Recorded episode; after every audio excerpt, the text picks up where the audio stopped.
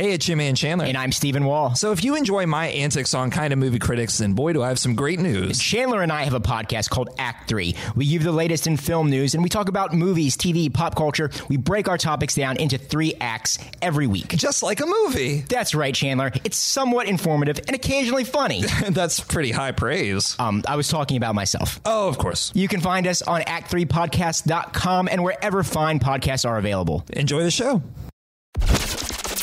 Please be advised. The Kind of Movie Critics podcast may contain spoilers. This includes most of the movies you're going to want to see. This shit also contains profanity, so there's that. Enjoy. Yo, yo, it's Treasy. Hey, hey, this is Corey. It's your man Chandler. And I'm Young Leezy. And we're the kind of movie critics. We are here, minus uh, Martin the mailman, who is currently in Atlanta. Um, uh, it, it, he mythically went to Atlanta during Phase One. It's crazy when, when they when they reverted Atlanta back to Phase One. So I think Martin's there, freedom fighting, trying to get everybody's mask on. You know, he's pro PPE. Shout out to Martin. I don't. The fact that he's even down there with the way he's been like sitting in his own bedroom while we're doing this with gloves and shit on, looking like Right. Mickey Mouse, is like for real. Yeah, he's It's a big risk. He's taking big risks. He- He's taking one for the team, man. So uh, last I heard, he went down there with mission trying to get to uh, trying to get to Magic City, but uh, you know that's been toppled now. Shout out to Lance Ke- or Keisha Lance Bottoms. Um, I how's hope everybody? he gets some J.R. Crickets though, because I know he likes to go there. Yeah, yeah, yeah. Well, that's a you know that's a tough order for him, man. He gonna have to Uber Eats that one. Which uh, Uber Eats, if you're listening, you know we do need sponsors, but uh, that's another subject. How's everybody feeling, man? Great. Great. Feeling really good. Feeling Corey- really good. Go ahead. I was about to joke. Tremendous. What were you gonna say, Tremaine? That uh, wow, just call my government. Thank you that you're drinking like- that, okay, that fine everyone- Pinot oh, yeah. Noir that you have in your left hand. It's a it's a cab, but you know who's Ah! Oh, it's a uh, cab. you know, but you know, There you go. you know, Grown keeping man it real, drink. keeping it real whiny here on the on the podcast. Right, Winey's your middle name, my brother. I used to mess with cabs, but now it's just like Uber is so much cheaper. You know, it's just it's a fiscal responsible choice. You know, That was good. That was good. That was very timely too. Um, what what's the deal, man? What's on? What we've been watching, man? I know. Uh, like we recorded uh the uh Five Bloods episode a couple weeks ago, so there's been a lot of time in between. Have y'all uh got a chance to catch up on anything or see anything new? Worth yeah, I don't. Did I mention I started Mister In Between Did you last time? that? Well, had I started it or not? I don't think you did. I don't. Okay. Well, I started Mister In Between. I just want to thank you for recommending that. I'm sorry. You want to thank who? Thank me? I want to thank Tremaine. oh shit! And- there we go yeah. again. Thank you, sir. That- yeah, yeah, I yeah. appreciate So that. I just want to thank you. Uh, that was a very good show that has um, brought some good conversation, and I always like me and Treasy's conversations off off the uh, podcast. We usually every once in a while have a little thirty minute text back and forth session about something. yeah. So and that that show has been really really rock solid, and I really like it. And I like the what they're doing with it.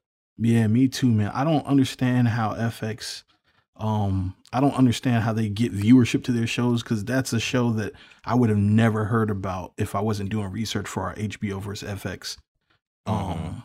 Uh episode and it's it's yeah, it's an amazing show, man. Um wh- what's been the best part about it for you? Um, I, I I really like shows that don't make an effort to spoon feed you. You know, so like I think it's a show that really allows you to make your own assumptions and your own declarations about what you think about these characters. You know, and uh, mainly the main character, to be honest with you. But you know, it, it it gives you just enough, but not too much to you know make you feel like you're missing out on something. And in a strange way, I don't like to use it's very stereotypical, but it feels like a slice of life. Like it feels like we're just watching this guy just navigate his experiences. Right. And I found it after the first two episodes, I felt like I knew the guy. Like I was like, you know, I understand this guy, but I was like, I, I don't know anything about this guy. yeah. So it's it's a really good show, and I really I really recommend it to a lot of people. That's dope, man. Chandler, how about you? Um, yeah, I watch a lot of stuff. You know, I really I spend most of my time watching stuff, but I guess the most notable thing was the other day. Um, I did a uh, an unintentional Sanaa Lathan double feature, which of course consisted of Love and Basketball, followed by Alien versus Predator. Okay. Was is that Um, was that your first time kind of like were you familiar with Sanaa Lathan before then? Well, I you know I didn't remember that she was in Alien versus Predator. Um, Mhm. I had never seen her in anything else. Uh, You've never my- seen Blade? or something new. I saw Blade when I was like a kid. Uh, Oh, okay. something- I've never seen Blade is new. Blade is an She- awesome movie. She You've was never in se- Blade. Sanaa was in She's Blade. his mom. That's his she's mom, right? No, that's in Boucher, right? I thought. No. Hold on, mm-hmm. let's be let's be hold up, hold Go up. I got. IMDb go, right go in front of me, baby. It, fam. I should bet you money though. Yo, I got. She's Blade. got all of ten Hold seconds on. of screen time, but Blade. But that's a hell of a ten seconds. Hold Yeah, on, just kidding. Keep keep talking, Chancellor. I'm Chandler. I'm uh, sorry. Oh no, I'll take Chancellor if you want to use my title. That's Um, actually my dog's name. If you, cool Oh, Also, shout out to you for mispronouncing the Boucher. Yeah, I, I never knew how to do it, but you're right. Okay, yeah, yeah, yeah. Okay, well, Vanessa. I Vanessa. know it, doesn't, I'm right. it doesn't say Blade's mom, but I thought that was. I thought that was how do you say it? Boucher, Nabouche. Nabouche. I thought that was. I thought he she played his mom. know I don't. I haven't seen her in anything since Dead Presidents. Blade. that came after Dead Presidents. She's in it. She just. Hey, so anyway, love of basketball. uh, shout out to my lady for suggesting it. It's a great movie. Um, I really loved it. And then I just picked Alien versus Predator because I was like, well, this will be different than the movie we just watched. And then five minutes in, I was like, oh, she's in this too. wow, it was a bad decision on her part. That movie's terrible. Um, I don't think it's terrible. My, I think that it's fun. I think some of the visuals are really strong. I think the action scenes are, are pretty well directed. Um, it's Paul W. S. Anderson, who you know, everybody probably has their mind made up on him already. Um, the I have a practical effects are really good. his. I have a soft spot for his prison race movie. I forgot what it was called, but with uh, Jason Statham. Oh, so. uh, it's uh, Death Race, right? Yeah, Death Race. Yeah, I like Death Race. Um, but yeah, no, I, Alien versus Predator is like definitely not good, but I thought it was fun. She's horrible in it, and it's yeah, it was definitely a mistake for her because it kind of killed her like big Hollywood stretch.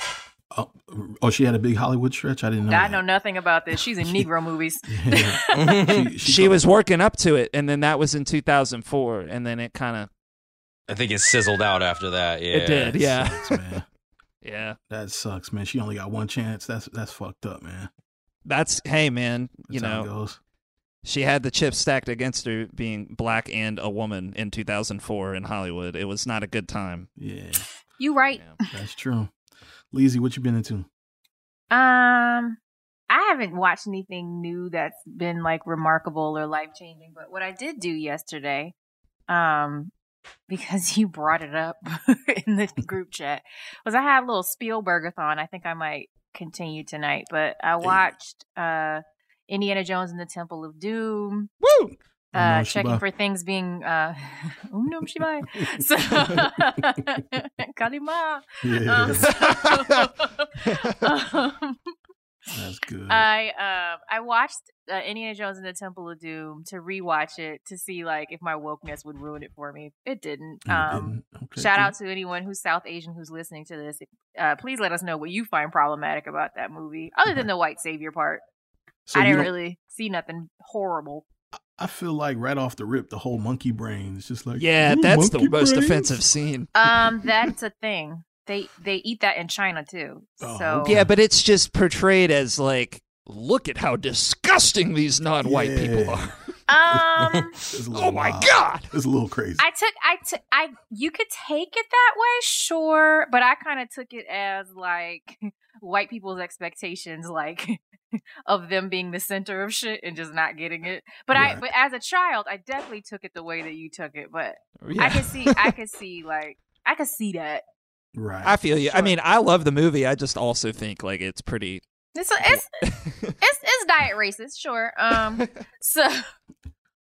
Um, and then after that, I rewatched The Color Purple because why shouldn't I?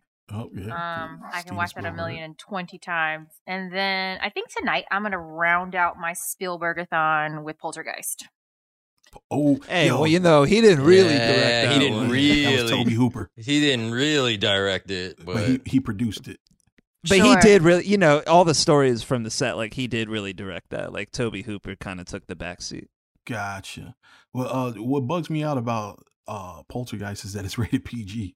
That's probably Yeah. the, the biggest thing that throws me. Yeah, that's wild. So the thing is, I'm very confident that the um, that the special effects in Poltergeist are going to look like trash. However, if you go back and watch Indiana Jones, they're really not that bad. So I was just like, huh, okay. Yeah. Well, the, a lot of practical effects The too screen, back pro- then. You know, the screen yeah. projections didn't look bad, like in the roller coaster scene.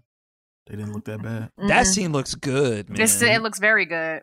The That's only thing that's a little questionable is like the when the guy gets lowered into the fire. That's clearly Oh Yeah. not real. you know, but when I, I re- when I was five, I looked scary Yeah. as hell. Right. Yeah. I recall the the rear projection on when they're like on the raft in the snow.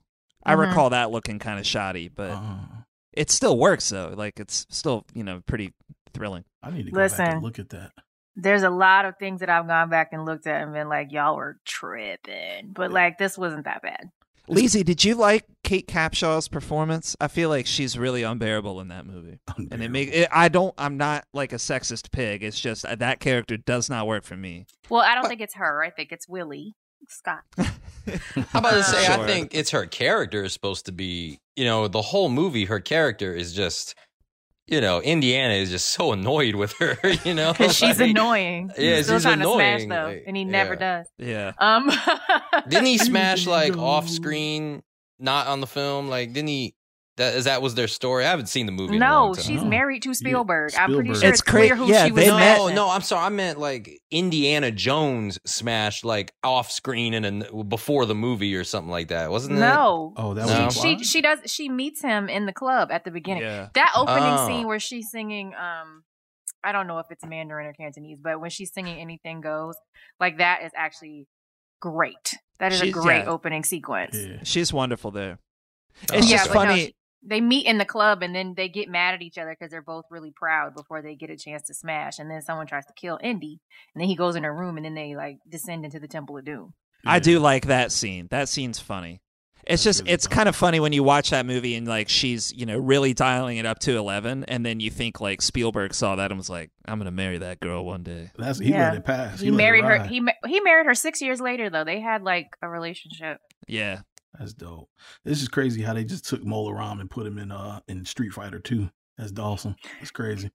Literally, they took him from that and they took like Raiden from Big Trouble in Little China. Yeah. was like- it Mother just- up, mother up, sugar Yeah, up. yeah, exactly. That's dope though. Uh, that's my shit. Indiana Jones Temple of Doom. I've been on. Um, so my wife, my daughter, and I, like during dinner, we've been watching the Babysitters Club, that whole reboot on on Netflix, and we just finished the final episode of season one today. And I gotta say, man, I I was like, I really like, I really like that show, man. It was. It was cool. It was wholesome. It kind of it was it was extremely liberal. Like I'll Oh say my that. god! So I, I I binged it when you told me you were watching it, Yeah. and like I was like, "Yo, they got mad social message. Like, what are y'all gonna talk about next season? Y'all talked about everything. Yeah, they talked about everything, yo. When episode four came on and they started, they were talking about transgender stuff. I was like, oh, okay, I wasn't ready for this. In, a, in like a, see, I'm not familiar with nothing Babysitters Club, so I didn't, I didn't have any frame of reference going into it. I, was stand like, the Babysitters Club. I stand the, got the BSC. So, so the BSC, right? So, so they weren't, they didn't hit on social issues before like this, or So the the episode that you're seeing like follow the trajectory of the book in their first person narrative from a character, which is how the books are written. which is dope. So Kristy's big idea, like she does have a big idea for the babysitters club, and it does come from her mom needing someone to watch the kids while she was going on a date. But like when she got in trouble in class, it wasn't because she was being a fucking feminist. She just it was hot and um it was hot. She made herself a paper fan, and then like the bell rang, and she stood up and went woo, and the teacher made her write a story like a, a wow. a paper about it. Um, wow. but like, Okay. yeah, like she, like Chrissy is. What's funny is someone wrote like a little article about like what happened to the babysitters, the babysitters club. Like, how did they grow up? And they're like, okay, so Chrissy and her wife have been together for the last fifteen years. Oh, wow. and they live on a farm. And, but it wasn't. It wasn't Ann and Martin. It was like a parody someone wrote. And I was like, we all assumed she'd grow up to be a lesbian, but like Oh, they made okay. her we they made her because she was a tomboy but they made her like so feminist and the way she was talking to her mom i was like yo kristy did not get at her mom like this on the reg like Got you. Yeah. and she didn't hate watson either like that was weird i love what they did with karen brewer though they made karen brewer like the creepiest weird girl. Yeah. I'm so here for it. okay. Um, but yeah, like Stacey having diabetes was a thing. Um, Claudia, I think, has dyslexia, but that comes later. Like Mimi had a stroke. All those things happen, but Oh, so, so BSC was pretty heavy. yeah, I mean, it was they're 13 and they're like dealing with life, like you know what I mean. Um, you know, Mary Anne really did like have a boy. They went on went on a trip with the um the Pike family. They didn't meet a gay boy while they were out there. Like they just Right. added shit. Yo, they threw in so much sauce on these episodes. I was like, Scarlett like, Johansson did not have two moms, and she was not Chinese. She was a little white girl. Like that's yo, fam. they, yeah, they added a lot on. Um, and changing the races of the girls. At first, I was kind of like, mm, and now I'm just kind of like, okay, I appreciate the inclusion. Yeah. Um, and I know why they did it. Did you see where they did the Claudia Kishi Club? There's like a little 17 minute short about um, uh-uh. Claudia, the character Claudia, the Japanese character, and Okay. um, Asian Americans' relationships to Claudia. And um, when I was watching it, I remember what you said, Chandler, about like the more specific a story is, the more relatable it becomes. Because Claudia, like, was every everyone wanted to be Claudia. She was the fly one. She had her own phone. Like, she did art. She could dress her ass off. Like, Claudia was the shit. Um, but the reboot um is largely like people who are Asian people who are fans of the book. Mm. So I think a lot of the hipsters mostly, but I think millennial hipsters that um that like envisioned it in 2020 as something else. So I kind of I get the representation. Gotcha. Um See, so it was really cool. All that was lost on me. I was just uh, like, it, just taking it in fresh perspective. I was like, yo, this shit is really dope. Like, my, so my daughter's seven. If anybody you know listening doesn't know, but um, watching it, I felt like, yo, I don't have to have any teenage talks. With, like, all that's left is the sex talk after. Did she have questions? No, there's no sex in the babysitter's club. Yeah, that's That what I'm saying. happen. That's that's all that's left is the sex talk. Like they they addressed everything else for me. But did Um, she? Did she? Ask, so they like one of them got their period. I don't remember if that. I don't remember if Kristy got her period during her mom's wedding or not. Like I have no idea. I probably read that when I was nine. But um, right? but No, what? she she didn't really have any questions. Like, she didn't I have any think- I- questions I about like what stuff- was happening. Nah, I think either uh, you know my, my wife and I joked about it. it was either it went over her head or it's just She- totally so normalized that it's like it's not even Okay. a shot. So so I appreciate it for that. But yeah, it was it was a cool series. It gave us something to watch. You know, while we were eating dinner and just kind of stuff to do for like family night. So. Uh, Oh, so I, I, like what you that. said though, because Huh? I kind of I kind of pointed out that the show was like way more liberal than the HBO adaptation. Mhm. Um, but it was like truer to the old version because they were following the narrative. Because the HBO version just kind of like they just told stories about the girls. Gotcha. but um but it was uh it was also very different and I, I remember you saying when i was like wow this is really liberal um that you you felt like it would make it easier to have a conversation with your daughter oh, for sure. um if she had questions than like you randomly bringing it up Yeah, we. I mean, like you know, we kind of asked her, like, "Do you know what transgender means?" No, and then you know, explain. So it's like it gave me, it gave us uh, an entry point to the conversation, but she didn't really have questions. Like we i had. to love that of- though Yeah, that's what I because I, think that's a lot it. of people's um gripe with like uh representation on screen because they feel like well i'll have to have like a difficult conversation with my kid and i'm Yeah. like well it doesn't have to be difficult Yeah. i guess it's only difficult if you are against those things but Yeah, it, it definitely is about where you sit. Because I mean, you know, my wife and I are pretty, we're open minded, so it's, it's definitely about where you sit. But it, I mean, there are conversations that have to be had at some point. I mean, you know, I'd rather I'd rather her I'd rather we go through it than than her being a part of like a problem or a hate crime because she doesn't get it or. So it's just a, you know a lot less liability just to address it now. It's all good. It's in the babysitters club. You know, it doesn't it doesn't affect who people are. You know what I'm saying? So it's absolutely so yeah, uh, but I, I saw Corey take about seven sips in between this breakfast. Cl- I mean, not breakfast club, this babysitters club conversation. So we might be losing him to that all. Whoa, to that whoa, old whoa, whoa, whoa, whoa. to that I mean, drunk monkey why- on the left why- shoulder. Well, well, first off, why are we making this about me? Y'all just had a little moment Huh? where y'all needed to talk, and We I'm didn't- sipping on this wine. We needed a transition point, Corey. Just just follow through. Yeah. Let the segue be what it is. yeah, let it be what it is. Just just roll with it. So Mm. um uh yo, Hamilton, man, I like I don't even want to do no fancy intros about this shit. Um, I mean we we've all heard about it. 2016, I guess is when it kind of hit Broadway. I you know, Martin the Mailman, unfortunately he couldn't be here with us for this one. And I really feel like if any episode he should have been here because he'd been telling us about this since we started the podcast. And uh he has a really cool story about he act, I think and correct me if I'm wrong, Leezy, didn't Martin actually went to Broadway and saw this, right? Like him I and- believe I believe so 'Cause because I I, think- I didn't see it until it came here. And me and Chandler saw it in Norfolk, but Yeah. I think he went to he did it in New York. and and he has like a really cool uh story about how him and his mom got tickets. So let me so when it came to Norfolk, did it have the original cast? No. Hell no. Oh, then yeah, no, that that's considered off Broadway, I think. So Oh, it, okay. it'll have a different cast. I think yeah. I And it was I don't like- know. I, I don't think it's considered off Broadway so much as like it's the traveling show. Yeah, it was like the fourth uh, U.S. tour, so it was like you know the fourth iteration of the touring cast. right. Which is not to say anything disparaging for those performers; they were very good. Very Right. But good. they were not, you know, they were not the A-listers that you know were in the original production. Got you, but they got the job done. So Oh, Uh, more- absolutely. oh, like just like immigrants in Hamilton. I did a reference. You see, so all right, so this- so this this is a good place for me to start. Um, uh, this- did you did both y'all watch the Disney iteration? yes. Okay, Chandler, you watched the Disney one too, or are you going off of Hamilton? no, of course. saw it? So course I watched there, it. Were there any like in watching the Disney one and then you know seeing it in Norfolk? Did, was did you feel like there was any fall off for the Norfolk What- one?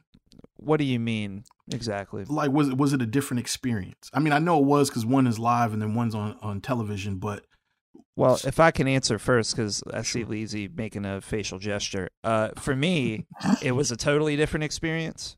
Um, I have uh, I've talked a lot about how when I saw it, I had the worst seats in the whole theater. I was like top balcony, back against the wall, all the way to one side. oof, Um, I still enjoyed seats. the show, but it was it was hard to hear from back there. I certainly couldn't make out anything going on on anyone's face. Mhm. Um, and I and it was just, you know, that distance wasn't just physical; it turned into like an emotional distance from the material. So Mhm. for Chandler, and I'm, you know, I'm sure this is something we'll be elaborating here during this discussion. Uh, I much prefer the filmed Disney Plus version. Uh, film is a medium that I prefer to um, stagecraft anyway. right? Um, but yeah, this for me was it. It almost reframed the whole thing. You know, it was familiar, but I didn't have the emotional experience in the theater that I had watching this on my couch at home. This was much more powerful for me. Got you. That's good perspective. What, what- what's your take on that, Lisa? Um, I did not have m- much better seats than Chandler, but I did have better seats than Chandler. Chandler had the promo, the the 103 Jam seats. Mm, mm, mm. I don't know, man. I, they were giving away. Um, they were giving away like they had like a ten dollar lottery that I knew nothing about, and a bitch paid full price to sit.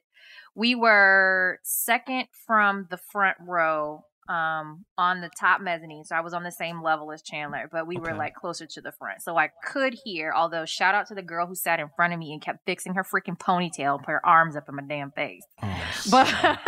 I hate but um i also i could i could hear very well but i you know obviously i couldn't see any um facial expressions either Mhm. i really enjoyed it live um as far as you know that experience i do enjoy going to the theater more than i enjoy watching things on television um, my mother introduced me to theater through norfolk state's uh, musical theater um, company that they had back in the 80s which has had a revival and is really dope if you live in the area when they get back going because i miss them doing in the heights because of covid but when they get back Right. going please support norfolk state's um, theater program Hmm. it is great um anyway um i grew up doing theater myself like Right. I like being in the theater. So Yeah. so um and I've seen several musicals at Chrysler Hall with better seats than this. Right. five hundred dollars to sit way up in the nosebleeds. Oh, So- goodness, so, bro. um, I, I'd, I'd be so pissed. No, it was still great. Wow. so it was it was still great. Yeah. Um, but it is not like watching it on the television. I will say that I enjoyed them equally. Okay. It was nice to see it with the original cast. Um, I definitely see why they went on to become stars. Um, I de- I did not enjoy seeing how much they were spitting. Shout out to Jonathan Groff. That was disgusting. Yo, that, I love that. I but I think that was on purpose. Yeah, I thought Yeah. that was it was on felt- purpose. It was really nasty. Yeah. But That was a flex though to be like, hey, look, you're not going to see this in the Rodgers Theater, kids. Yeah, I didn't. Yo, I didn't realize that that was homie from Mindhunter uh, Right. until like yeah. yeah. I did not realize that till afterwards. Yeah. So He, I think he was a star before Hamilton though, because he was on Glee. yeah, he dropped Oh, one of my favorite lines in the whole play, which we'll tell about later. But Oh, yeah. okay. Yeah. But I, I don't. I, I mean, it's a different experience watching it on television. Mhm. I enjoy the theater more, but these two things I enjoyed equally because I had shitty seats. Right. Um, but no, I don't think that it took away from the fullness of the theater experience by being on TV. It I translated it extremely only well. adds for me. I think Mhm. it adds uh, so much more than you would potentially lose. Yes. I, yeah, I can agree. I mean, you know, I, I I didn't go see this live, but having been to sporting events, man, I'll, I'll tell you firsthand, I appreciate you know ESPN and uh, everybody who who contributes to like these film spaces because I enjoy sporting events way more on television than I do in person. So I would imagine this was probably the same thing. Um, just like you said, all the raw emotion, all you know, everything that went into it, man. I was able to absorb it in my bed, twiddling my toes, my socks, fam. well, see, I I, mean, am that I was the opposite. I, I mean, I've I've seen a little bit of a few Broadway plays, and for me, in person is just so much more different. And I was a cold blooded hater of all recorded plays whatsoever. I had almost no interest in seeing this because I just despise recorded musicals. But I think they did a really good job with this. I think because they had great production value too. So they didn't just record it either. You know, they really went in to make this a a, a good experience for people. It So was I- directed by the same guy who directed the stage production, Thomas Kail. Kail, yeah, I've got it up here. nice. And uh, he, uh, you know, they shot, I think, over three nights with like, I believe it was nine cameras during the production, and then there was Yeah. also obviously additional photography where they shot without an audience and had I wish, like, you yeah, know, the I- steady cams and the jibs on the stage and stuff. I wish they had done more of that. Actually, I I really liked some of the the stuff that you could tell was done uh, without an audience, and Mhm. it felt like they did they kind of dialed that down a bit. Um, but I, I really I like those shots. I thought that was a lot of fun. Yo, Same. So I I have a real. I mean, it's a technical question, but maybe you, Chandler, or Corey. I mean, uh, maybe even you, Lizzie, can answer this. How the Thanks, fuck do you, how the fuck do you white balance for a situation like this when you're going through so many different scenes, night, dark? Like, what the what Kelvins do you set your white balance to, yo? In a situation like this, Can you do it Oh. manually with a sheet of paper? yeah, but not. I'm talking about like in the middle of a production, right? That's You're all I have. Thanks. You're funny. yeah, it's like well, you said, like I mean, as you know, you can you can aim to get it somewhere in the middle, and you can also have it auto as well. You know, But I mean, like you, You don't want So- auto, fam. But That's- they're not that's trying like- to adjust white balance during the. yeah, I'm about to say They're setting it at the beginning, and the stage lights are are are setting the lights. But as long as you have a neutral white at the top, everything's going to look true, right? Yeah, but that's what I'm saying. I'm saying like literally, what do you dial it into? I know this doesn't matter, but it's just. I, Oh, I'm I, gonna I ask think they probably Mario. just put a card up there before they the three nights that Yeah, yeah. shot. Yes, oh, I, never mind. I Y'all feel are missing what I'm vindicated. saying. Yes. Y'all are missing what I'm saying. Like, hear yeah, yo, we we doing 30 3800 fam. Let's let's go. Yeah, I'm- Like my my guess would be forty six thousand, but 46 46. forty six hundred. Excuse me. Yeah. But um, but anyway, man, uh, you know what I found myself asking in these situations, like when you go to choreograph this, where the fuck do you start, man? Where do you start putting this together? Do you mean from the film perspective or the play perspective? Man, the pl- like like I'm not even differentiating between them because I'm assuming it's you know it's the same amount of performance. Like just putting this together. This was song after song after song. I didn't expect that. He worked on it for years. And I oh will say this: God. I don't know about everybody else. I, I all the plays that I've ever seen have I've never seen one that did song after song after song. Oh, there I was have. all I've all, all the ones I've seen were always like there was a little bit of dialogue dialogue, in a little bit of actual acting, right. and then you segue like when I was done with watching this, I was like, these people have to be tired, yo. Fam. Like, Aaron- yo, Aaron Burr has to be tired. Like, like, yo. It's Leslie Odom. yeah. Yeah, yo, I I was by the the amount of just dedication and like just precision that went into every scene, every song. Like they, you know, they even had cadences during their raps where they were like double timing at certain points. Yo, all of that to not have a flaw in it, fam. That shit. Yo, I can't even cook dinner and not have a flaw like that with a recipe. Like so. It, Honestly, I think they. I mean, I, I really don't know because I, I just, I, I actually really love of all. You know, we work in this industry, but I don't know anybody that works in the theater industry from this perspective. same here. And I think they just they practice every move. I think they storyboard everything. Like Yeah. they go down and write every minute detail. And I think they just practice, practice, practice. So Yeah. So So I think the Mm. original idea for the play musical was the Hamilton mixtape, and then the Hamilton mixtape became something else later on. And I saw Lin Manuel Miranda like he performed it by him. He performed the opening the opening song Alexander Hamilton by himself, but he said I think originally the song was just meant to be sung by um Aaron Burr. The entire song is Aaron Burr. Uh, and he sang it by himself and they were laughing. And like you can see it, it's on YouTube, and I watched it, and I was like, "Wow, this is completely different energy than how I feel when I when I listen to that song." right. Because I'm one of those people who, like, after I started, I started bumping that shit in the car. Right. But um, he work he workshopped it for several out for like a long time. Um, and and like you, you can cast tell. it and recast it and like until he got it completely. I mean, Lin Manuel Miranda's a genius. Like Yeah. no one can deny that. He's amazing. Yo, does he not Um, remind y'all of Jesse? Or is, is yeah. just me? yeah. I mean, is is Jesse Puerto Rican? Yeah, he is. Well, Puerto okay, Rican well, black. I mean, yeah, Afro Puerto Rican. or I'm yeah. Is he? Af- he's Afro Puerto Rican and African American. yeah. Two kinds of black. right, right, right, right. he black. he Um, black two times. He black twice, right?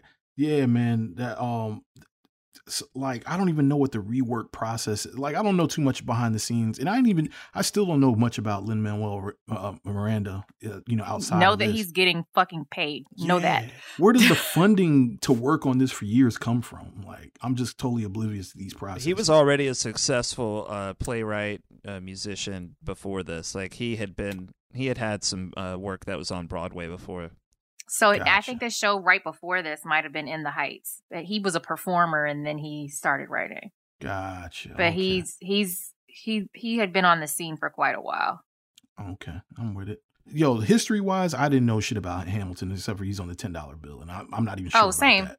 Okay. Yeah. So, Same. so y- y'all like Chandler in terms of the history, you're not really. Um, so I I like history a lot, and um, you know, I took like AP U.S. history in high school, and our teacher um was really into Alexander Hamilton, so I guess I knew more than most people, but I had forgotten most of that. You know, like I knew that he was uh really responsible for the financial system Right. um, and and stuff like that. And I remembered, um, you know, that he died in a duel with Aaron Burr. But you know, I, obviously, I couldn't remember, you know, the breadth of knowledge that you would uh, absorb watching this play. Right. This is mo- it mostly felt new to me because you know it's been so long since I heard any of that stuff. Yeah. You know what I knew Yeah. about I knew about Hamilton. Do y'all remember that got milk commercial where the Yep, guy with the like, has peanut the- butter, with the with the peanut, peanut butter, butter, he's yo. eating a peanut butter Aaron sandwich. Burr. yeah. So he's- he's a- he's a I do he's, remember. he's Yo, th- he's eating a peanut butter and jelly sandwich and um he's like He's listening to... to- the radio and he has to call in for to win like the grand prize and say like who shot Alexander Hamilton and he has like all this memorabilia in his house and he's calling them on the phone he's like oh I'm and it's like Because- got milk 'Cause he- well, because he's eating like a peanut butter sandwich, right? And he can't talk. Yeah, He's so yeah. thick he can't talk. Yo, Yeah. that is. I knew that in the ten dollar bill. That was it. That's it. So- okay. so, I knew that Aaron Burr killed him I didn't know who Aaron Burr was like I had no desire to know this Right, right. So yeah, I'm same boat here, man. I, I and I knew even less than that. I couldn't even remember the milk commercial, so I knew even less than that. So um, did it- did y'all have an like a weird, overwhelming sense of pride being American watching this, Yes. or was I tripping? no, you were not tripping. Okay. Yes, yes, and yeah, we kind of talked about this a little bit in the in the group chat. Like learning about the American Revolution um, in school, I felt disconnected from it. Mhm. Um, I was just like, this is someone's story, but this isn't really the story of my ancestors. My ancestors were not tripping about tea. They were not. right. they were not. They were not fighting on the side of the rebellion. They were not, you know, really gaining anything from this. Even my white ancestors, I don't even think they were here yet. Mm, Um, so real shit. um you know it just kind of felt like this is the story of of my country but it doesn't really involve me Mm. and seeing all of the characters racial identities erased basically and you know replaced with people of color then i started to feel somewhat connected to the story Mhm. um all the while knowing that these people are not latino or asian or black i know that You right know that. like i know that they're white people yeah. um and there's no amount of this kind of storytelling that would would change that they're iconic founding fathers Yeah. but once i could see myself in them i was like yeah it's my country too though like look at my country It's like crazy how that worked. Mhm. Like, like, yeah, just to piggyback off what you're saying, and I'm sorry if, if, because you guys, you know, Chandler, Corey, you guys had decades of connecting with these people. Well, no, I don't want. I don't want to put that on them, but I do have No, a question when, I'm- when you finish your point. I'm just fucking around, but um, uh, yo, I exactly what you said. I disconnected from the opticals of like you know the optics of what you see you know with with like the garments and the wigs kind of the way uh you know king george was was portrayed right?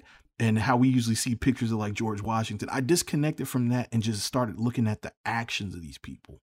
And it was i just i it made me realize that like yo there is man and it's so stupid to say it out loud but it's like even with these big historical figures to our country.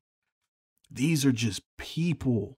They're just literally just people but it was so long ago that you feel like they had it all figured out. They had they had uh, just every they just had a an understanding of everything but they were fucking figuring it out man. And uh, and then i started looking at the perspective of um this was a coming of age story to me to some to some degree right Oh, start- absolutely. uh, so but not only a coming of age of hamilton it was like a coming of age of america where uh, Mhm. america is almost like this you know we when they when they sang that song talking like uh um, we're just like our country young rich and hungry no, or um, something or just the- like a country where young, scrappy, and hungry. yeah young scrappy and hungry yeah that's it's, that's it's- uh, my shot. There you part. go. So it's like you know the the metaphor of like An- alexander hamilton sort of connecting to america being this young country trying to deem its independence from it was just so many layers that hit me. I was like this nigga hamilton's like tony montana yo. Low key To your But, uh, point, though, like I think, um, also like humanizing them is is what we need because unfortunately a lot of people cling to the founding fathers as like you say these like mythical people that are almost godlike in a way to them and they're like well they knew and i'm like they're not jesus. So i'm like they knew what they intended for our country. I'm like well they're dead. Like what about me? Like you know what i mean? Um, Yep. and interestingly enough, um, a friend of mine DM'd me because I've been posting hella Hamilton shit on my page since it came since July third when it came out. Um, but a friend of mine DM'd me. He was like, "The revisionist history doesn't bother you," and I was like, "Well, what do you mean when you say revisionist history, right?" Mhm. Um, and he was like, "These men were horrible, awful, evil, greedy, slave owning people." And I said, "So you're talking about Jefferson and Washington?" And he was like, Yeah. And I was like, So I kind of look at it like this. I acknowledge that. Mhm. And he was like, Well, I said, and the play acknowledges it at a point. point and he was like, Well, it's glazed over. Well, I looked at it like this. I was like, Well, this is not a story about these men's relationship to slavery. This is a story about these men's relationship to each other. Yes. And, you know, Hamilton is the hero in his own story. So I found so much more value in changing the ethnicities of these people and making me proud of the American Revolution for like not the totality of these human beings, but this thing that they accomplished is super fucking important, right? Mhm. Um but also not taking away like when I when I leave the space of this story, there are many other stories that tell me how fucked up they were. Yeah, for sure. and for I believe those stories too. And for a long time I felt way more connected to those stories. So I Mm. don't know, it was interesting. But after I started seeing myself in these people because they look like me, like uh Corey and Chandler, I wondered if like, well, is this how white people feel all the time? And is this why they have such a different relationship to history than I do? Does that impact you seeing people look like you? Corey, you take that one first. Uh, I know what he gonna say. uh, no, because honestly, I, I'm kind of actually with Treasy's joke. Like, you know, we've had representation for you know decades, almost a century in in multimedia. So, no, but I, I'm not a ignorant bigot white person either. Where well, that's not what I'm. That's not what I'm asking you. but I also say is that I don't need to see myself to understand a story either. You know, but I think that's in a strange way you could warp that into almost a, a, a part of white privilege. I've seen myself in plenty of stories. okay. So I don't need to see myself in stories. Whereas there's definitely uh, people who need to see themselves in stories because they've been marginalized. So yeah. So to answer your question, no, not really. Um, but that that has a, I think that's a double edged sword. Yeah. Okay. I think you said that beautifully. Um, I agree. Uh, I mean, you know, to a degree, I experienced the same kind of thing that you guys did, where Okay. there's a distance from the story of the founding fathers simply because it was so long ago and I don't know anything about that world. That's not the world I live in. Mm-hmm. And so seeing a sort of um, anachronistic, modernized version of the events also allows me to form a deeper connection with it. Mm. Nice. And I'm saying that on top of everything Corey said, but also I would like to pose the question. Yeah. And this is a take that didn't occur to me until I watched it on Disney Plus with the you know the the contemporary context of the time in which we live in and that we're recording this. You know, theater is uh a sort of uh it's a very exclusionary medium. It's Mhm. extremely expensive Mm-hmm. and it's uh obviously the majority of its patrons are going to be upper class white people Mm-hmm. and it occurred to me while watching this not to discredit any of the power that you guys Leezy and Treasy have attributed to this you know with the power of of casting it the way that it is cast and and telling the story the way that it's told but i think that part of the reason that this play has been so successful and monumental is that you know we all know the principle of like white guilt and i think that there this play can be read as you know an apologist narrative. It's a bunch of of prominent and incredible black actors telling the story of white america which yes you know you mentioned the re- revisionist history thing and i think that that makes white people feel better maybe Huh, to to an extent it's kind of like the blind side effect or the help right these films that sort of just are like oh the world's not all bad you know now i'm allowed to feel good about the founding fathers again Uh, So, Um, so go ahead. I don't Lizzie, think 'cause I don't something. think that that was Lin Manuel's intention, but I I don't think that what you're saying is off base. I don't think that's his intention either. I don't think I think it's an I think it's a circumstance um you know, sort of a byproduct of just the nature of the story and the way that it's told. I and I I don't think that's the that's not the main thing I walked away from watching it. Mhm. But I couldn't stop thinking about it once I had that nugget of an idea and that's something that me and my girlfriend talked about a lot when we were done with it.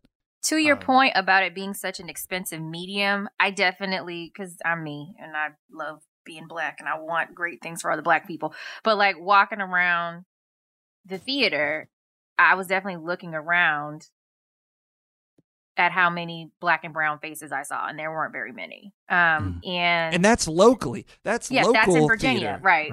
if you're talking about who was able to go see this and pay over a thousand dollars to sit, you know, on the the front section at the at the Rodgers Theater, like, you know, this is a very small percentage of the population. Even with the multiple tours, the percentage of people that was able to see this play live, and the percentage of those people that were white is probably not the the best looking statistic. You know what I'm saying? probably Yeah. probably not and my immediate thought leaving like because i paid attention the whole time but my immediate thought leaving was how many more people of color i wish had a chance to see it Yes. Yeah. Well, and I think that is the ultimate power and the reason why I love this adaptation on Disney Plus and why I love film as a medium on the whole. I think this is a great example of how we can democratize a story and make it, you know, a, a whole movement, much more so than just making the um, soundtrack available on Spotify. Now this belongs to everybody. It's not an elitist thing anymore. And I think that's that's really great. Yeah. i was so that i was actually gonna i don't know if it was gonna be an all black cast which i think it probably was gonna be but i was looking forward to going to see in the heights at norfolk state before i saw it in theaters which we're gonna have to wait on that now but um it's just interestingly enough like Norfolk State made theater available to me and other black people growing up. That's why it's so important. Like, shout out to Hampton. Hampton has a great theater program too, but I didn't fall in love with you the way I did with them Oh, as a child. So, so, um, Yeah. but I like, I watched, I remember being, um, I might have been like seven or eight. Norfolk State did a, um, they, they did, and then they did it at, um, at the Chrysler, I believe but they did a all black cast of The King and I.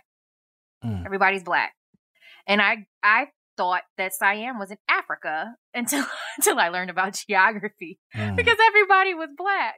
Um, oh, yeah, it's just- interesting. It's very interesting with you know when you when you see those things but um you know it's just it's just really important to have access to that medium because you know we always say you can't be what you can't see so i think having this story um showcased in that way does another thing for children in terms of their their perception of their ability to lead i think i think it's great and i love that i love just like you said that it, it's on a wider medium at this point where people can get it in their homes and it's not so cost heavy for them Mhm. Yeah, that, th- to me, th- there's a genius in that. And Lisa, you'll appreciate this story. I was texting uh, back and forth with Fam today. Fam, uh, shout out to Famlay from Norfolk. oh Um, nate yeah, I was t- I was texting with Nate ear earlier today about something, and I just I just happened to ask him like, "Yo, have you seen, uh, you know, Hamilton yet?" And he was like, "Nah, you know, is it any good?"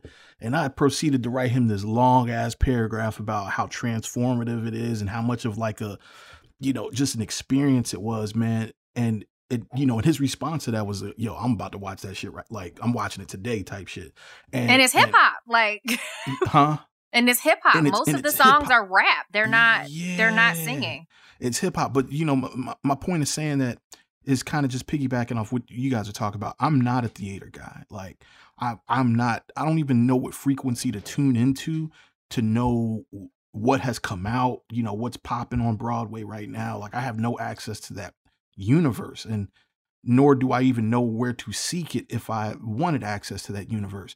You know, film is my medium a thousand percent. So this thing this thing, you know, being accessible via streaming for you know, the personality that I have is like when I have a certain experience, I try to I try to, you know, throw it out there to my circle, you know, and really try to explain it to them why it's important to me and then hopefully they gravitate to it and sometimes it, you know, sometimes people take sometimes they don't. And it's it's feeding that portion of it for me. Like, you know, my wife and I had like a like a you know, hour long conversation about it today um just about what it it had so many healing properties for me personally that I did not know I even needed, right? Like it's like it's just an experience, man. And it, it it's there's no way anybody could ever really prepare you for it. Um it's something that you have to experience, but let, so let's kind of get into um um do, do we want to get into some of the themes of this, like themes that you guys took away from this, or Sure. like, you know, what's the best way to attack that here, man? What are, what did you guys take from this? I mean, I think most of it is about, um, and this is sort of the last song is is very emblematic of this, but I think the very concept of revisionist history, right? You know, uh, to to be very trite and quote the work, uh, who lives, who dies, who tells your story, right? Yes. That's th- sort of the whole theme, and and I think that Lin Manuel Miranda seemed touched by this story of Alexander Hamilton, who is certainly far from the most famous of the founding fathers, yet left a tremendous impact on you know the shape of our country for hundreds of years going forward. Um, so I, I, I guess that's the main thing I take away. You know, Right. interesting for me in a strange way this had nothing my takeaway had nothing to do with alexander hamilton Mhm. like i'm not saying i don't care about the guy i don't you know but i think what he did was he took something i, I think the the presentation of fighting for something and to to be flawed and to and to not give up and to believe in something I think he chose a particular vehicle that he found to be the perfect vehicle. But like when I look at it, I I I didn't bec- I became inspired to work harder to make sure that I'm you know doing the best that I can. And it has nothing to do with Alexander Hamilton. He could have took anything, honestly. Facts. But so I, it's kind of a strange thing because I, I don't particularly care about Alexander Hamilton. I, I right. but I care about the story that I watched. I was the- watched this. Yeah. Go Huh? ahead, I'm sorry. Go ahead. I'm sorry, I watched this a two hour, two and a half hour song about somebody who fought for something. yeah. And I think that's a message that you can translate to today, to tomorrow, to th- another 200 years from now. Like, I think that's the biggest impact that I got from it was that, wow, like the ideal of fighting for something hasn't changed much. You know, I love that. Corey. You That's really good. is.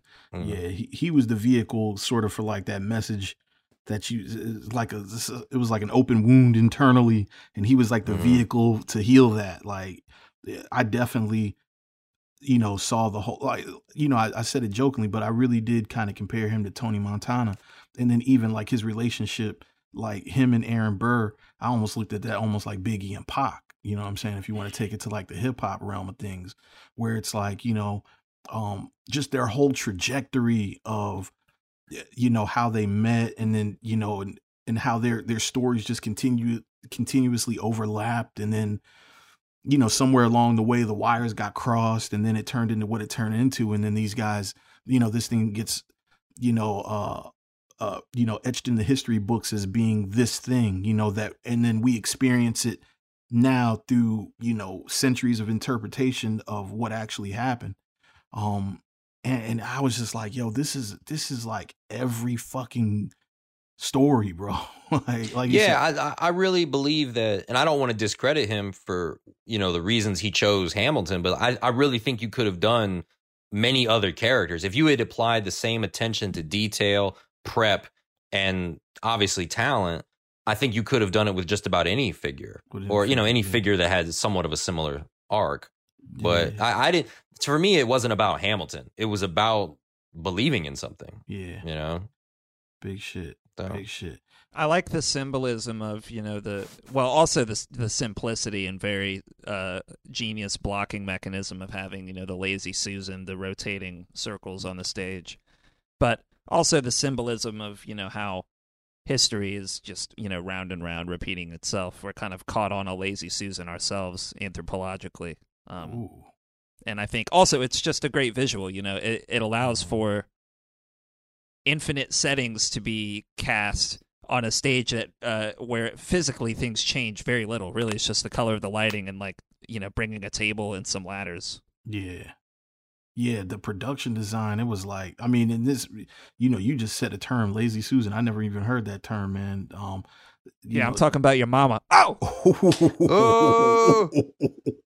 You really never heard of a Oh. lazy Susan? No, I've yeah, never they're heard in of it. every microwave. There's Oh, one on my I- table that I have my salt and pepper shaker on it. Oh, like a oh, see. I'm familiar with it. Yeah, yeah, Temple of Doom. They had one on. They had a lazy Susan where they put the gun on the thing. Yeah. Yes, like- that was a lazy Susan. So I just- I- Correct. so I'm very familiar with. I guess now what they are. I just never knew the vocabulary. You know, I never knew the vocabulary for it. I think they're kind of standard in like professional theaters too. Most stages have them. Oh, yeah. I I've was, sa- I've sat on the one in Chrysler Hall and spun. It's not fun, but not- yeah, I was like, oh, this shit is genius. I'm thinking it's like I was about I was about ready to attribute that to the production design, but y'all are telling me this is just like a a Well, default the- prop. the thing that like usually they're used as a it's a logistical thing if you have a set you can have a curtain down and have another set on the back and then you pull a front curtain and then you rotate and then the stage hands change the back set and the front set is front stage does that make sense Holy Mhm. shit! but then in this case lin manuel miranda's like no that's the whole set So where'd the term "lazy Susan" come from? I wonder. That's kind of fucked up. Who i believe it was knows invented the by alexander hamilton this lazy bitch Susan just lays down and rolls.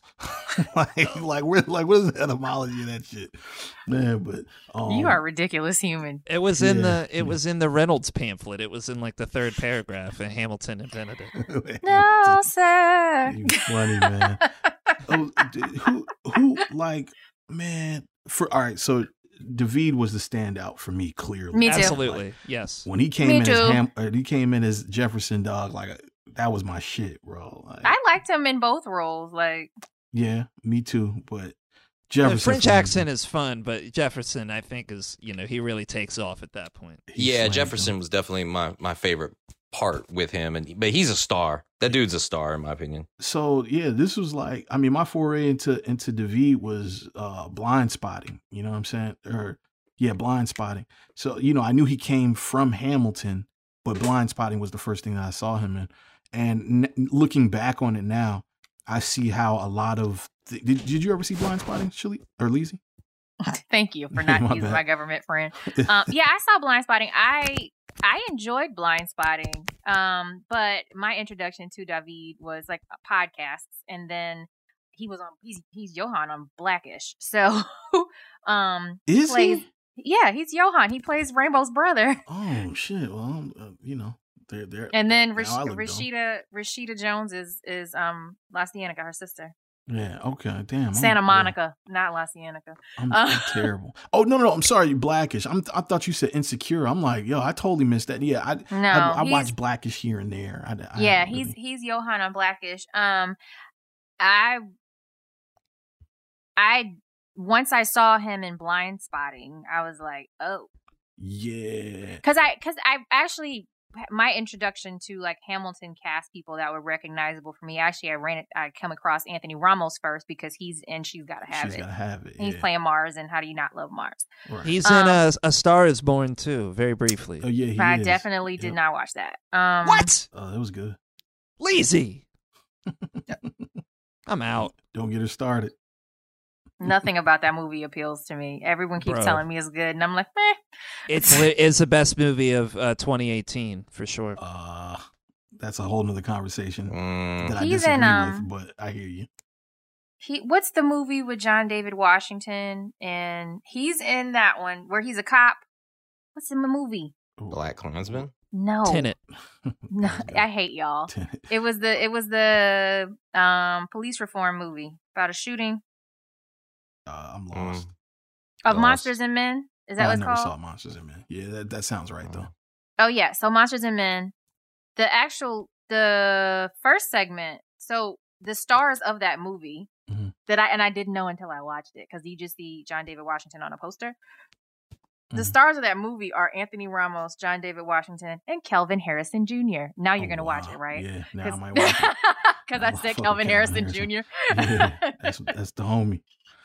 Yeah. Um, and, and I'm not gonna lie, I looked at his IMDb, and when I saw that, I was like, because I had no intention of watching it either. I was like, I don't want to watch a cat movie. Yeah. I was like, oh, Kelvin Harrison Jr.'s in it. Now I'm watching, and then when it opened, I was like, nigga, Anthony Ramos is in this too. It's Yeah. Christmas. That sounds like a hell of a cast for real. it's a low-key. very good cast. Um, Jasmine Cephas Jones is in it too. Um, Oh, I'm definitely plays watching. Maria Reynolds and Peggy Schuyler in in Hamilton.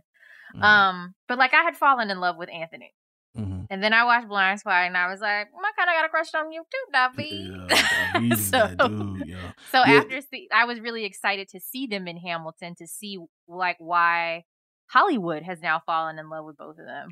Yeah. So so the the scene in Blind Spotting, you remember when he confronted the police officer in like the garage? Yeah, he has that amazing like monologue. That rapping monologue. I was like that's when it it it was like an aha moment for me. It was like, "Oh, not saying that you know that was inspired by Hamilton, but obviously, you know, him and uh I forgot his partner that he wrote blind spotting with obviously there was you know obviously that was a derivative of probably where he was at in his career right now and realize how good of a vehicle that is to sort of tell a message and you know how we really don't get that in film that much you know this fourth wall sort of dance and song but it didn't feel out of place like it felt right for the climate it felt right for the for, for the circumstance in in the movie and i'm talking about blind spotting like all of that was eh, presented via somebody else, it would have been completely cheesy to me. But now it it was an aha why it wasn't cheesy for me. I was like, yo,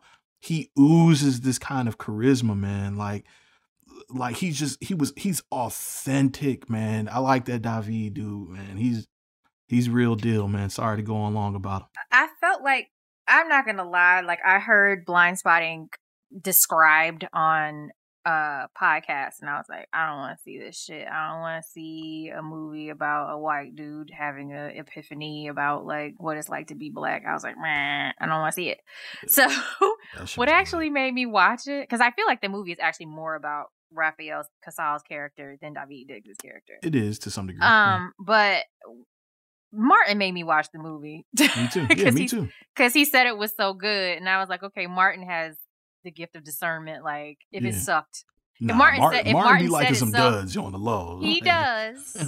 However, I feel like because Martin, funny enough, we all went to see Waves together, and the other week Martin was like, "Man, fuck Waves" out of nowhere. Out of nowhere, fam. and we were like, I was like, I was like, Yo, nigga, like, like with a do rag, like, what you got? What's going on? Right. And then he didn't respond for like eight hours. Fam, left us on a cliff. Yo, he just was like, "Fuck waves," and then that was it. Yeah, I thought he was about to say Kelvin Harrison had like a Me Too situation or something. I was like, "Oh no!" Right, better or, not, not my baby. I'm like, I'm rooting for him. Like my, I send, I send all my prayers to the, not all of them, but a good chunk of my prayers to the ancestors for Kelvin Harrison Jr. to make it. Facts. Um, but but uh yeah he he was like fuck waves. I was like okay. So he be sitting around thinking about and like martin is for real black like like like me. So yeah, so, he for real black. so i was like okay.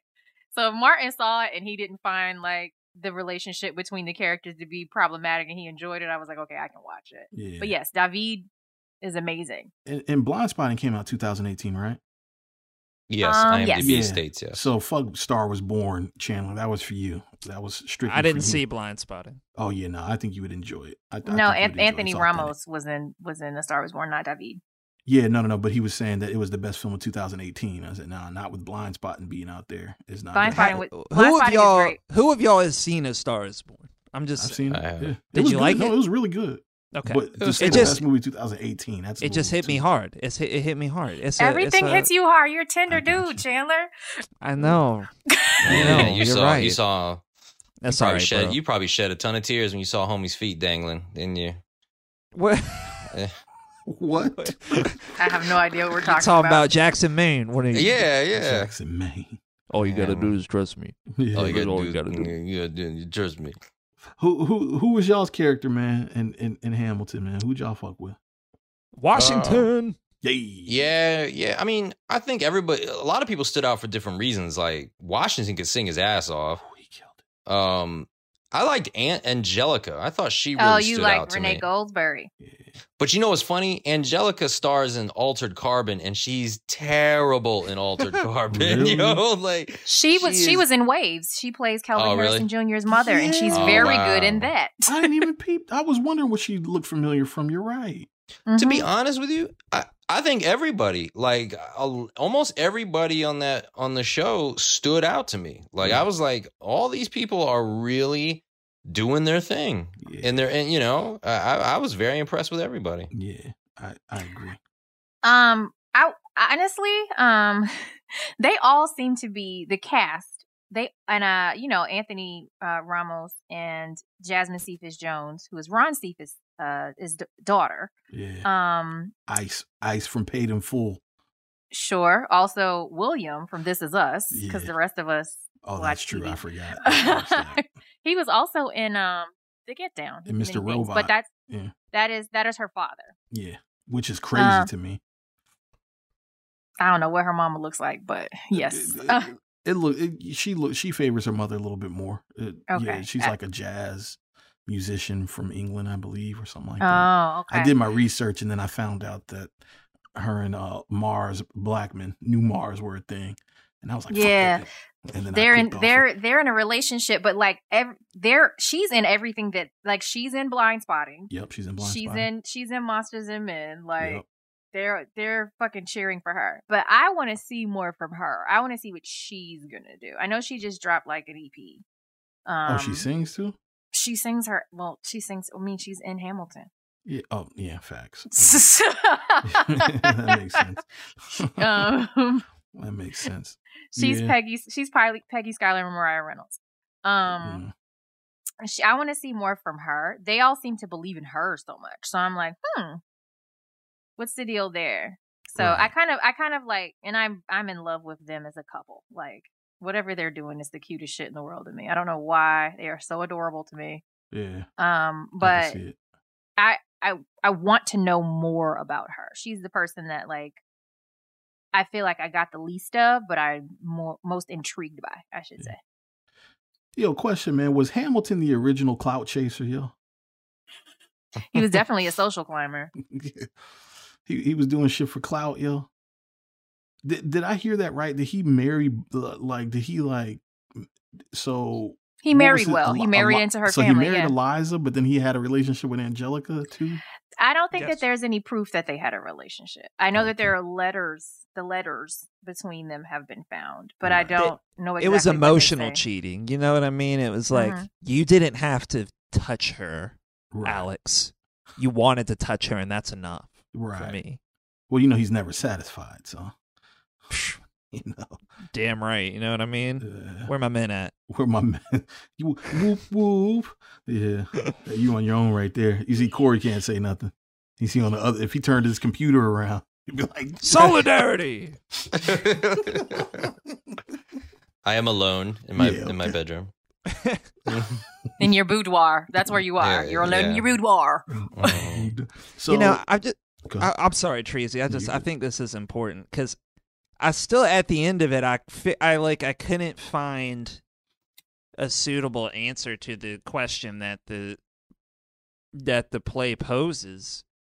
which is Um, which you know is like, how does an a bastard orphan son, Son of of a a whore and a. Scotsman dropped in the middle of a forgotten spot in the Caribbean by providence and prominence and squalor like how does he end up a hero and a scholar and i just i still don't know like i saw it happen but i don't know yeah, oh man. He yo, You know why? he told him to tell him he was in a sanitarium. Sure. Oh man. Oh um, man. But you know, in New York, God, it's you can be a new man. Yeah. So- oh oh my yeah. god yeah. no you're right Uptown. you're right He he That's went it. to Harlem. He changed it. yo, fam.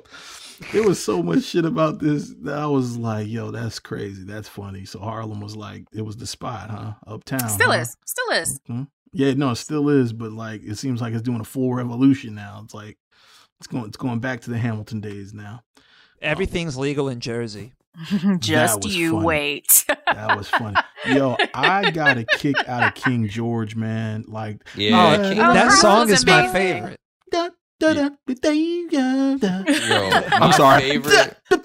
oh, some good some good spittle happening over skype Man, Yeah. my favorite line was when he was like, "So y'all give up power? I didn't know y'all did that." Like, like, yo. you mm, know, I was- I- it's kind of a subtle joke, but I, I really, I thought that was really funny. No, hilarious. That is that song just because of how funny it is is the one that has stuck with me like I'm singing it to myself walking around. So- and I love uh, like all the songs here, but that one just really makes One me thing- laugh, That's the even one- when I sing it on my own. That's I one will that kill your friends and family. And- and- One thing that I, uh, that's the one that, I sticks really out to like. me oh, too. sorry. and what and what wasn't lost on me was that like I feel like his was the most um y- melodic in that way, but when you listen to what he was saying lyrically, his was the most vicious.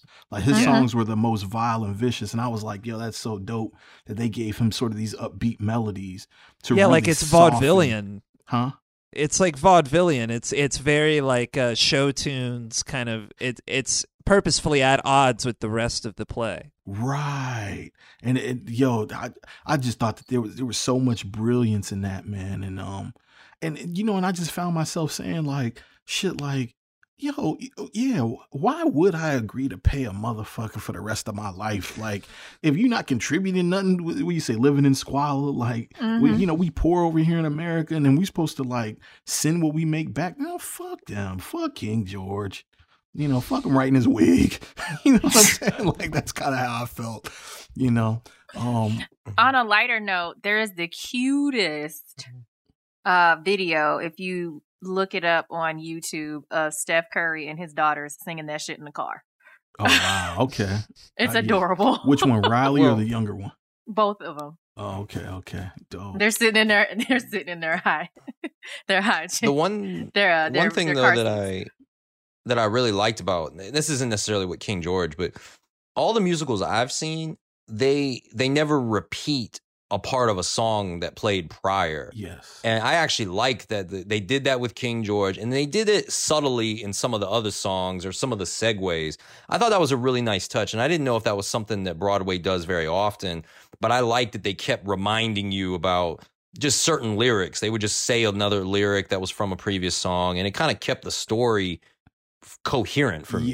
yeah. I thought that was a dope touch. That's I- a thing you see a lot in in like you know orchestral music. You know, like a a Uh-huh. symphony. Frequently, you know, you're gonna have different movements and different themes, and often there's a refrain of you know any given theme, and uh, there's a huge uh, homage to that in the last song here, where they sort of reference uh, like every other major theme that you've heard prior. Yeah. Exactly, which I thought last was really essential because some musicals that I've watched in the past, it feels like the music is there to just kind of give you that emotional connection. But I feel like in Hamilton, it was the emotion and it was literally moving. It was information. It was Yeah. moving the story along and it made it engaging. Yeah. So, ironically, I thought the last song was like the worst song. I was like, How really- that song oh, makes that me cry amazing. my eyes out Man, Really? bro. every I- I mean- fucking time. I mean, i- if I had to just give the crown to the what song, I just I don't know. I, I was hoping for a bigger ending. I, it wasn't the biggest ending for Are me. you talking It's about- a downbeat ending. It's supposed to be sad. right. I know. I know. I don't know. That's just my thoughts. It's a great play. I'm. I'm. I just literally, if you ask me what was my least favorite song, it was It was a lot. Because he the he ending. wants Yeah, it to yeah. he wants it to to end he wants it to end like Les Mis. So- I don't know. I've I don't know what. Yeah, Yeah. It- it- I mean, if over you think head. about the story, there's lots of parallels um, Mm-hmm. between them, like this. Well, the the second act of Les Mis, but um, about the revolution in France. Uh, Hmm. okay. Yeah. No. Over my head. I've never seen Les Mis. Yeah. I do not think you Mm. will enjoy Les Mis. I Yeah, think probably that that is a that is a that is a theater nerd staple that I don't think you will love. Okay. But I I'll do. I mean, there's a film version of Les Mis too. Yeah. Um, that- That's the joint with Hugh Jackman. it- uh, yeah, Eddie Redmayne, Anne Hathaway, Amanda There's a- Seyfried. Like it's it's very good. There's went to a see it the non-musical version of it from the '90s, based on the novel that Yeah. stars Liam Neeson. If you don't want to watch the musical joint, What di- didn't wasn't Gwyneth Paltrow in it too, or am I tripping? No. that was something. di- Oh, that, Oh, you she know what she that was, was? in That was the Shakespeare in Love. That was great something. The- the- with I have Robert no De idea. Niro, something great something. I know what you're. I, I know what Oh, you're talking Great about, yeah, yeah. Yeah, great Yeah. But expectation. that's a modern adaptation. Yeah, okay. Oh, they both go over my head. I give like you would like Great either one. Expectations also. You would like that. That's not a musical. Watch that. Okay. hey, you guys know it's a good movie. Uh, 2018's A Star Is Born is really Shut good. the fuck up, man. It's- Oh, so so going back to what you said, Corey, because I didn't realize that was like an orchestra thing. You know, Um, I found myself saying that like, yo, this almost feels like a um like a good stand up, like a good stand up special does that. where it's like it it's just, goes. It's it's It just- it's evolving and it's referencing as it goes. You know, um, Mhm. and that's how it felt to me. I picked up on that as well. What was Uh, speaking of that? What what was your favorite song?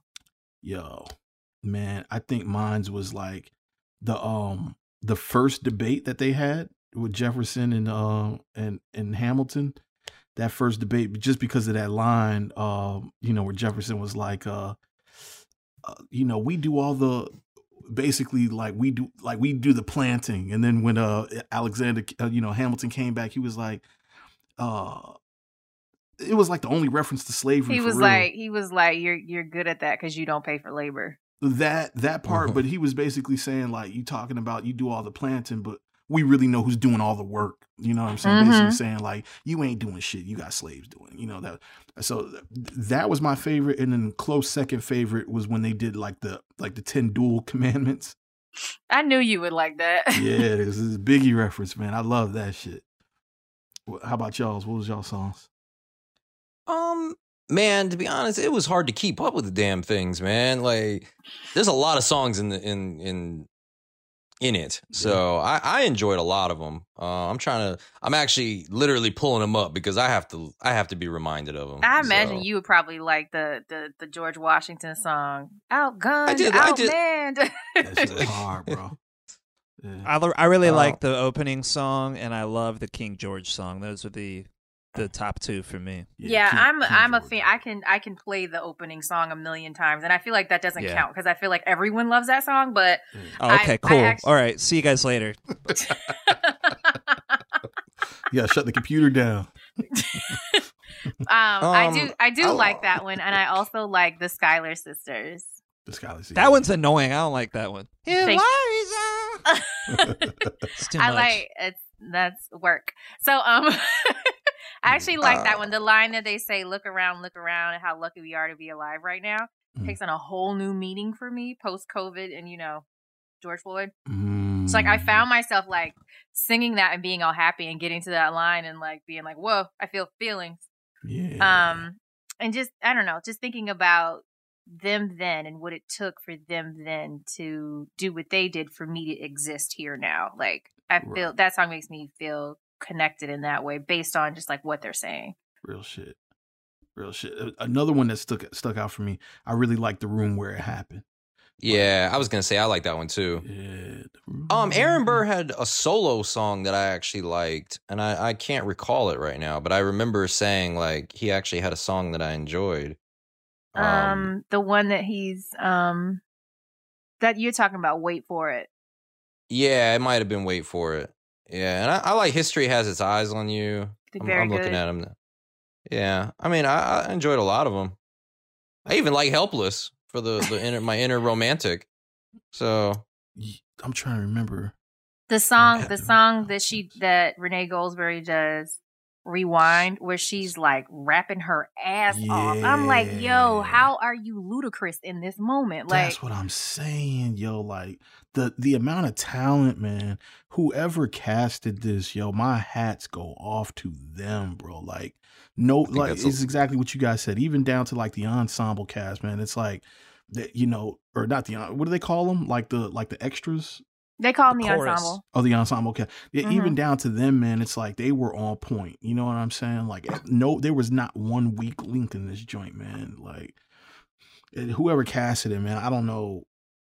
From I don't even know what the process is for none of it. All this shit is so far over my head, fam. Like, I don't even know where to begin in terms of putting something like this together. It's just amazing on every level. Um, I I just I can't I can't say enough how much I'm I, like I was literally a changed person coming out of this. Like I like I want to tap into Broadway now. Like if if it's as intelligent, if Broadway is half as intelligent as this production was, it's like I got to be on this inside joke forever, man. Because this is just an experience that I just I don't have, man. I, I've been to like a handful of plays in my lifetime, man, and and every time I come out of one, I feel sort of the same way about it. But this was just this was transformative for me. Did you see the uh, color purple when it came here? The color No. purple?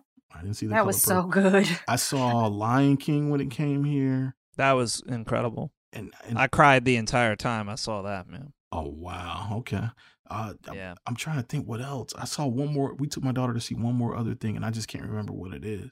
Uh, Wicked comes here pretty much every year. That's the next thing I. Well, they they extend they moved it because it was supposed to have come already, but Mhm, okay. um, that's the next thing I want to see is Wicked, and obviously, if the Lion King comes back, I need to see that again. But that's been here several times too. so so I'm gonna tell you what this makes makes me really excited for. I don't know if you guys have read, and it comes up peri- periodically uh, about Pharrell doing Atlantis, sort of like an, a musical about the you know Atlantis housing sort of projects in Virginia Beach where he came from. hmm Um, is, is- apparently that's supposed to be kind of like the next thing, and, and it, it was sort of Is it supposed to be a, a musical It's a film or a musical. state or, or like a st- a film or a stage play? I think a musical. I think it's supposed to. kind If I'm not mistaken, um, I know it He was. ain't answer homegirl's question. Huh? A movie or like a stage production? That's what that's what she was I s- asking. because they're I both because they're both. No, you Oh, didn't. You said a musical, or did you? I don't know. I thought I said a film. My bad. Yeah, a movie. Like because you I think just it's said ins- a musical. yeah, I thought you said musical, and we both were like, Oh, my bad. Yeah, yeah, yeah. Because in my head, you know what? Because where I was trying to get to, my bad, was that I think is the presentation of it is like um La La Land. I think um some of the same producers from La La Land are supposed to be involved with that. Um, so my, my bad. Okay. That's where I was getting to it, and that's where I dropped off. no worries. That sounds amazing. Yeah, I'm I'm here for I'm here for that. yeah. I'm here for all things Virginia and many things Pharrell. I would tell you too, in addition to um if Hamilton really had that much of an impact on you, in addition to broadening your appreciation for musicals, Mhm. take in some of Virginia's history. Um, and a lot of it is, well, I mean, post COVID will be um, easily accessible to you. I don't know if you realize there are two col- preserved colonial homes like right beside MacArthur Mall. Oh shit! You know what? There's one kind of a cr- like if you're going down, not Plume. What is that? Not St. Paul's. City Main Hall Street. Drive. City Hall. Yeah, Yeah, it's like right across from the MacArthur parking lot, right? Mhm. There- Mhm. Is that one? It's of them? over there, like where the where the Tide place is. Yes. Yeah. Exactly. Mhm. So that's The- that's and one of them. So on the north, on the north, like the north garage, like Mhm. you know how you can pull around the side and go park on the first floor. Okay. There's a house. The Moses Meyer house is right there. Is right Ooh. there on the same block as they built a mall around it. Uh, I've been in that house several times. As a Mhm. child, they used to do these first person narratives. Um, and I people get a lot of criticism for like deciding to do that kind of work whereas i think it's extremely important i remember being about 12 years old and um we went to we took a field trip um to the Moses Meyer house and it was my second time being there. And we went upstairs and there's a woman who um does a first person narrative of Moses Meyer's wife. She was older at the time, so I doubt she's still doing this, but she um she talked about what it was like to live um, in Mhm. colonial Norfolk. And then you go downstairs into the kitchen, and the washerwoman is there. And these are both real people. Her name was Betsy. I don't remember her last name, but that lived in Norfolk way back when in the 1700s. And she talked about what it was like to live there and the contrasting like experiences that they have. I found that to be extremely valuable to me Mm. um, as a black child to see my ancestors' story also depicted in there. Because, you know, I went to Monticello in fourth grade, like we all do. And, Mhm. you know, I actually want to go back there as well because from what I've heard, they've incorporated more of this, incorporated more of the slave narratives into those stories as well. I mean, I drive on Mm. Monticello like every day. I don't think that's really that big of a deal. you better stay cute. this is a Norfolk. It's a very local segment here. You stupid as shit, man. uh, Monte- Monticello, yes, Avenue. I'm talking about Monticello. Um, Whatever they do in Monticello.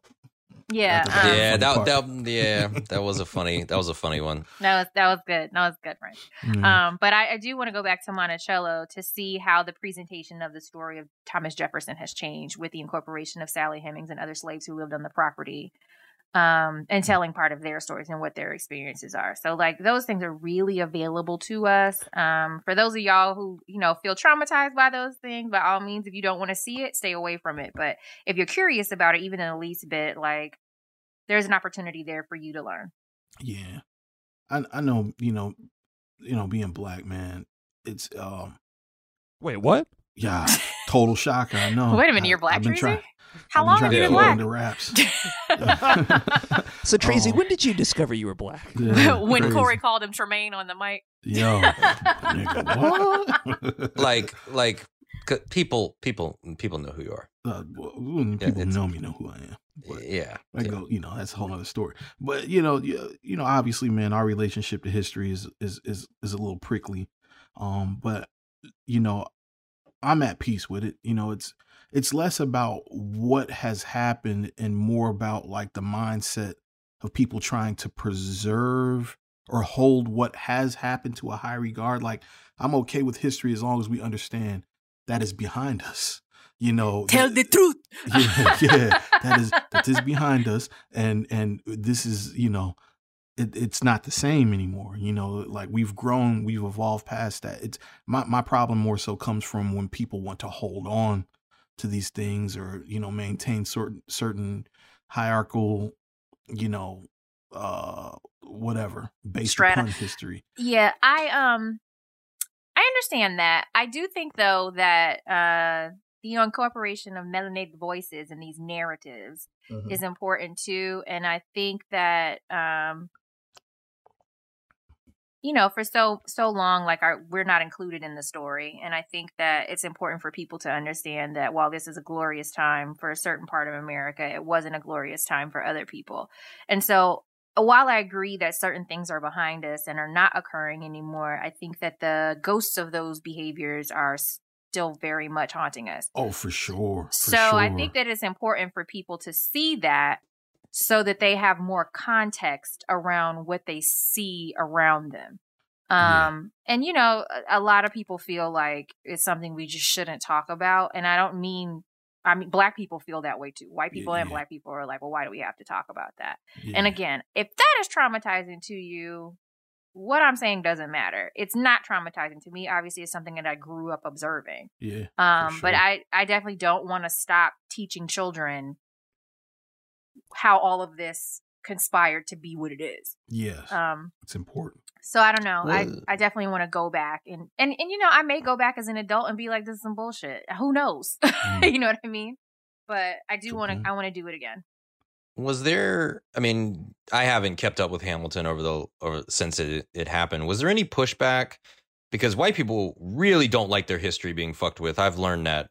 Uh, yeah, like so. Was that a big deal? Did people? Did white people get in their feelings? I don't know about white people getting in their feelings because I didn't really get into Hamilton until this past December, but there were lots of think pieces about the accuracy of it. Um, I w- with the resurgence of it, um, and Tracy Clayton said something to the effect of like you have to think about when Hamilton came out. Hamilton came out in the Obama presidency, um, when it was on stage, and what that meant for Black people and what Black people were feeling at the time, what people were feeling at the time mm-hmm. and how those critiques look and then in 45's america hamilton coming out on disney and what people are feeling about it now and what those critiques are looking at like In I my don't- experience, I think white people seem to really love it. Like they're like, "Oh, this is so great. Here's a thing made by African Americans that I can 100 percent support." Yeah, Do you know what I mean? That's a cynical reading, yeah. but I've seen very little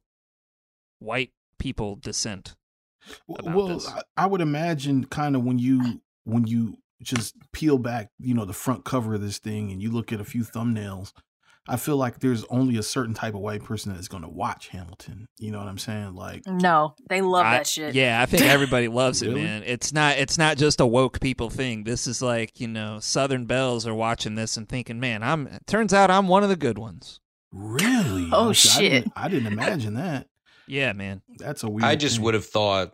I would have thought Southern white people would be like, "No, you are not making my my baby daddy Hamilton. Like you're Right. not well gonna he's make not him he black." wasn't a southerner Well, I know, but you, yeah, I was talking about the Southern white people who still want to fly flags of countries that don't exist. Now, but Yeah. these are the Those people. those people are. I, I mean, look, I'm generalizing a lot here and casting a very wide net, and of course, Yeah. it's not going to apply to everybody. And I'm from the South as well, but I think a lot of those same people who you might be referring to are the people who love watching Sandra Bullock in The Blind Side and love The Help and you know these numerous other Uh, movies the like ones that I I'm, mentioned the earlier. ones I'm talking about, as soon as they heard beatbox and they turning this shit off, they like, oh nah, I ain't listening to that "Yeah, I ain't listening to that nigga Rituals or you know I don't know if- things like Wow. that. But I don't know if those rituals? people- Jesus Christ, Treasy. Whoa. Rituals? Ritual?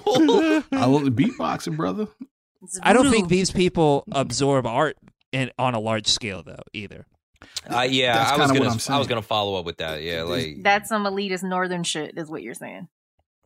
well, I mean, to some degree, I, I just, I, yeah, me personally, and you know, I mean, I, I hate to generalize like that. I kind of feel exactly what Chandler's saying. I just think like this, there's a certain IQ level that this is just going to repel Well, com- well, completely. I didn't say that. Uh, that's not what he said. He- that's no, that's exactly what I said. But that's what but- you said. That's not what he said.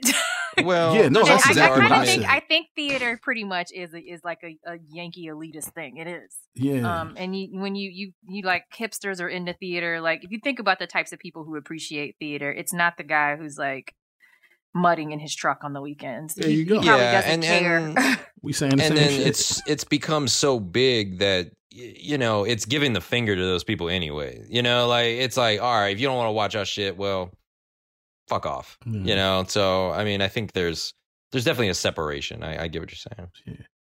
But I was curious because white people will get mad about their fucking history. So I- can I, I have a?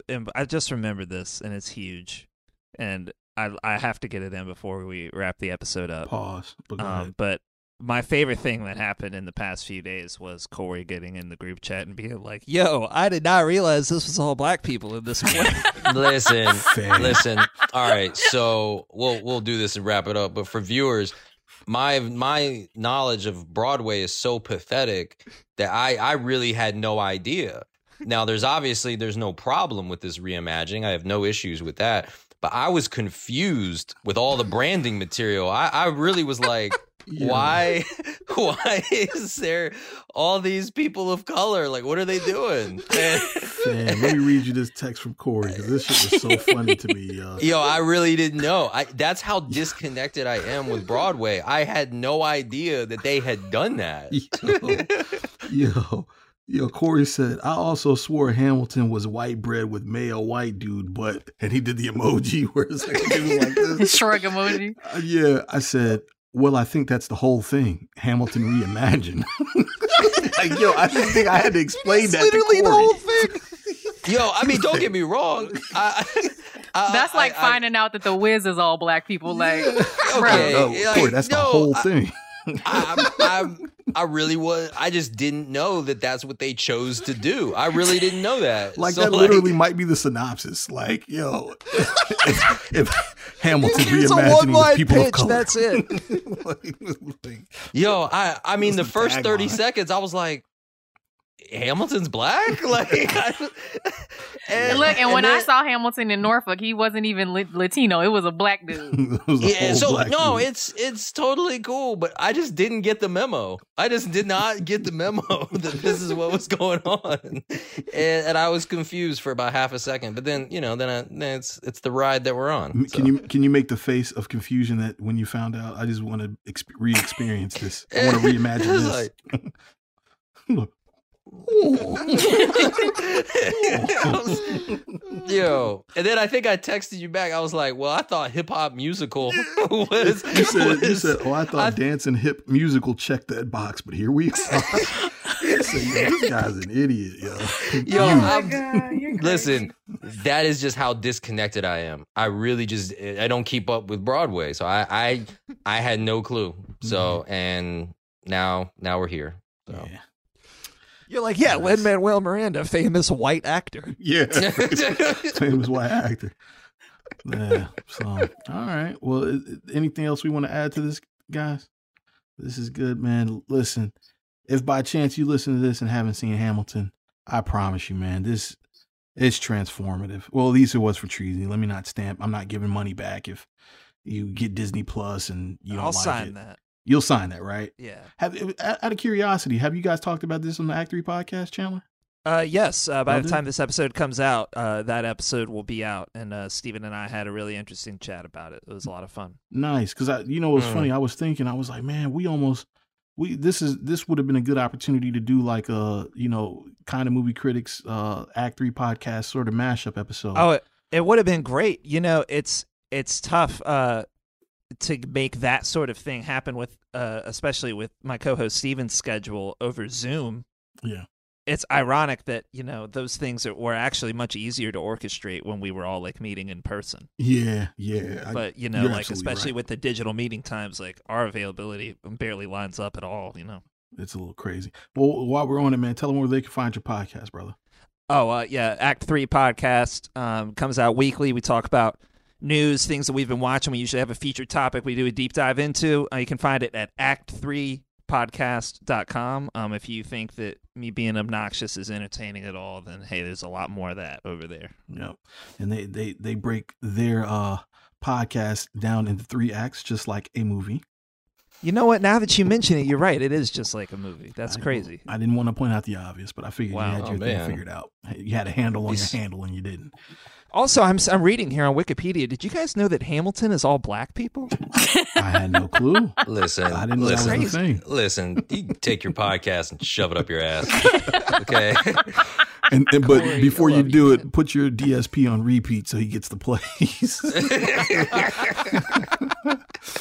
Uh, but anyway, man, we're uh, Kinda Movie Critics. You can follow us on Instagram and Facebook at Kinda Movie Critics, K I N D A Movie Critics, or on Twitter at Kinda Movie Crits, C R I T S.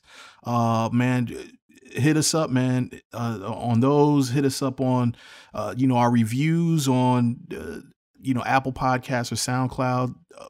Get some engagements going, man. Tell us, tell us how you think about our episodes uh, and all that good stuff, so we can make improvements or whatever we got to do to fit your listening needs. And thank you for rolling out with us on this episode. Remember, we call ourselves kind of movie critics because we kind of are, and we're kind of not. We're just a bunch of people who like to watch movies. This has been an on air network production.